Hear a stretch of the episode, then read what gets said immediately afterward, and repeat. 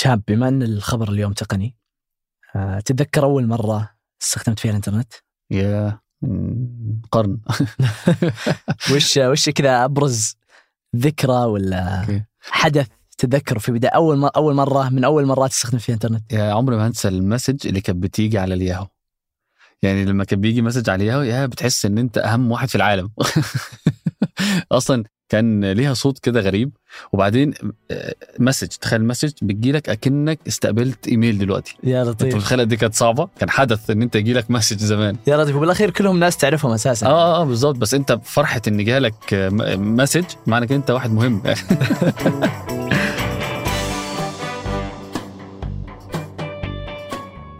ده بودكاست الفجر من ثمانية. بودكاست فجر كل يوم بنسرد لكم فيه سياق الأخبار اللي تهمكم معكم أنا شاب سمير. وأنا ريان دعفس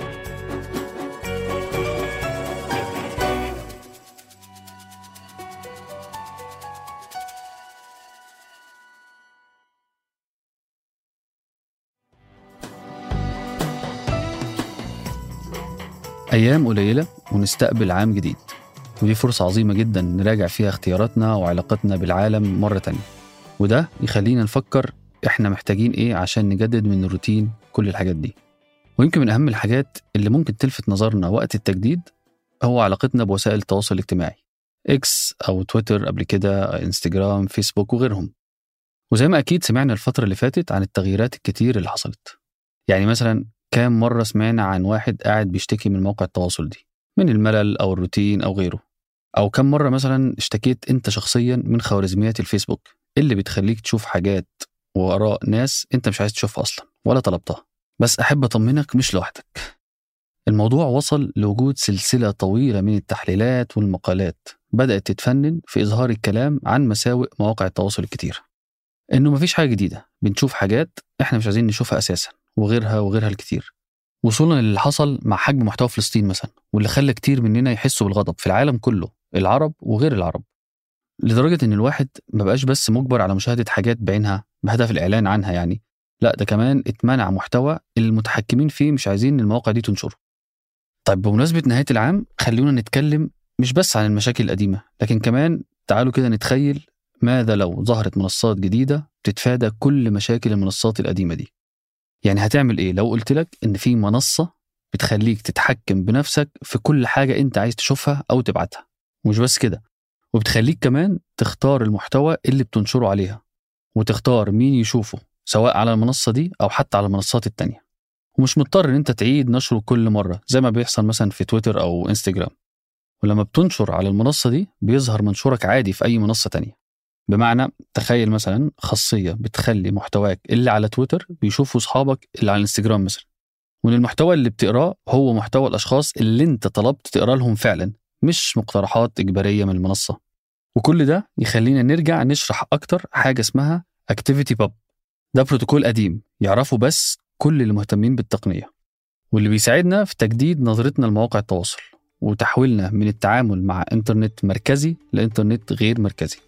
في الحلقة دي هنحاول نشرح أكتر يعني إيه إنترنت مركزي ويعني إيه إنترنت غير مركزي ويعني إيه أصلا ActivityPub ولاي مدى هو خطر على مواقع التواصل الحالية. والسؤال الأهم اللي ممكن نتخيل إجابته في السنة الجديدة هو فعلا هل أصبح لدينا استعداد لتغيير مواقع التواصل المعتادة؟ أو حتى التضحية بكل تاريخنا وشهرتنا على المنصات القديمة والسنين القديمة وعمل بداية جديدة في مكان أكتر أمان وسهولة وتعاون؟ طول السنوات الماضية كانت شبكات التواصل الاجتماعي عبارة عن سوق كبير.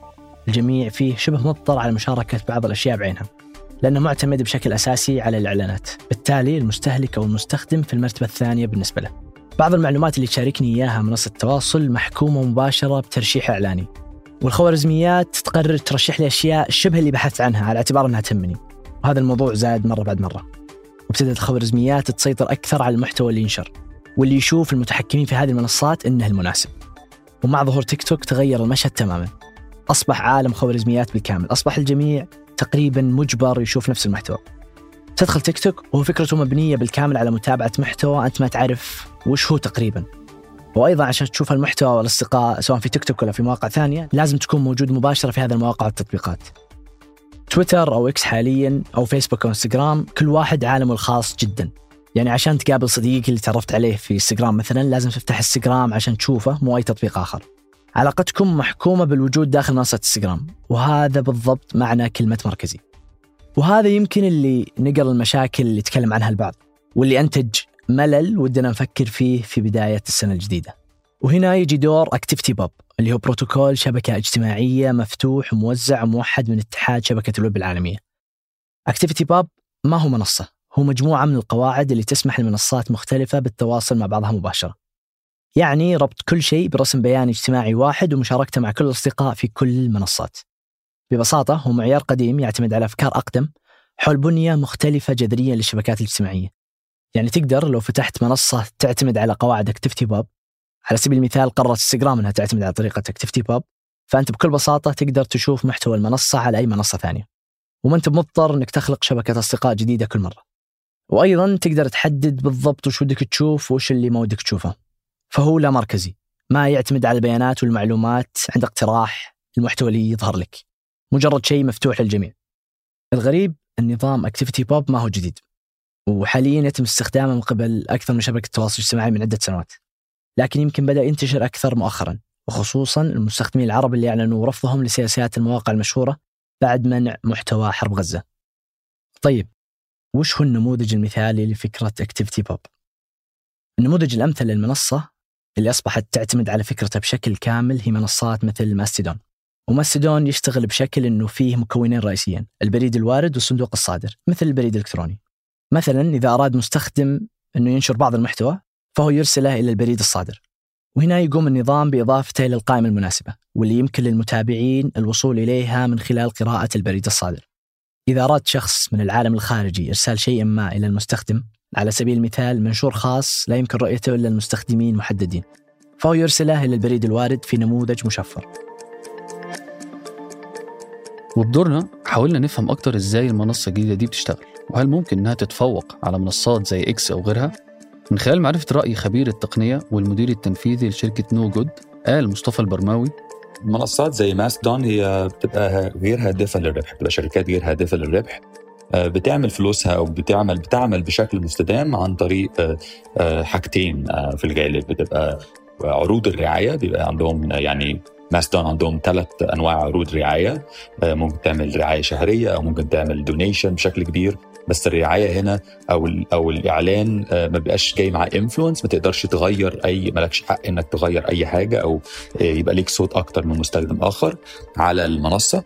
آه، فأول حاجة قلنا الرعاية تاني حاجة بتبقى ال crowdfunding أو التمويل الجماعي. فدول الطريقتين الطريقين اللي بيحصل بيهم ال ال ال ان الشركة تقدر تجمع فلوس تقدر تدفع بيها موظفينها وتعين engineers آه، وخلافه وده في ماستودون ده واضح ومعلن يعني.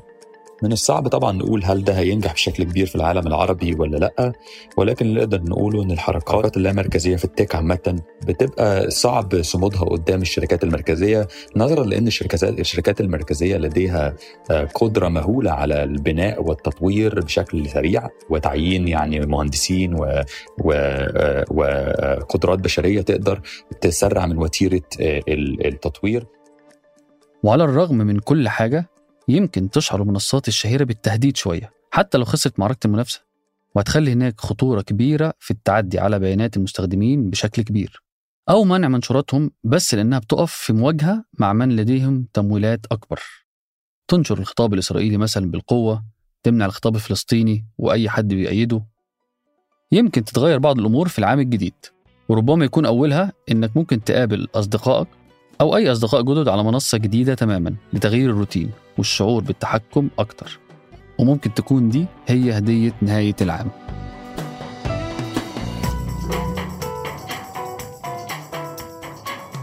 وقبل ما ننهي الحلقة هذه أخبار على السريع. تدرس جوجل استبدال بعض موظفيها البشريين بالذكاء الاصطناعي. وهذا تماشيا مع مسيرة أتمتة الوظائف بالذكاء الاصطناعي العالمية. وتتطلع الشركة إلى نقل أو الاستغناء عن بعض أعضاء فريق المبيعات على اعتبارها من الوظائف الأولى اللي أجادها الذكاء الاصطناعي. وحتى الآن من غير الواضح عدد الموظفين اللي ممكن يتأثرون من هذا التغيير. قالت وزارة الدفاع الأمريكية البنتاغون إن الجيش الأمريكي امبارح نفذ ضربات انتقامية في العراق وده بناء على هجوم افتعلته في وقت سابق من اليوم نفسه مسلحين إيرانيين. وأسفر الاشتباك عن إصابة ثلاث جنود أمريكيين أحدهم في حالة حرجة. أعلن وزير الصناعة بندر الخريف عن أول مشروع لتخزين الغاز الطبيعي في منطقة الحوية بعنزة. وذلك بسعة تخزينية تصل إلى 2 مليار قدم مكعب ليتم ضخها إلى شبكات الغاز الرئيسية. وشهد الوزير توقيع اتفاقيات لخمس مشاريع جديدة للطاقة المتجددة. تصل طاقتها الإنتاجية ل 6 جيجا واط وبين أن هذه المشاريع بتنتج طاقة بأسعار منافسة. ويعد برنامج تطوير الصناعات الوطنية والخدمات اللوجستية. ندلب أحد برامج رؤية 2030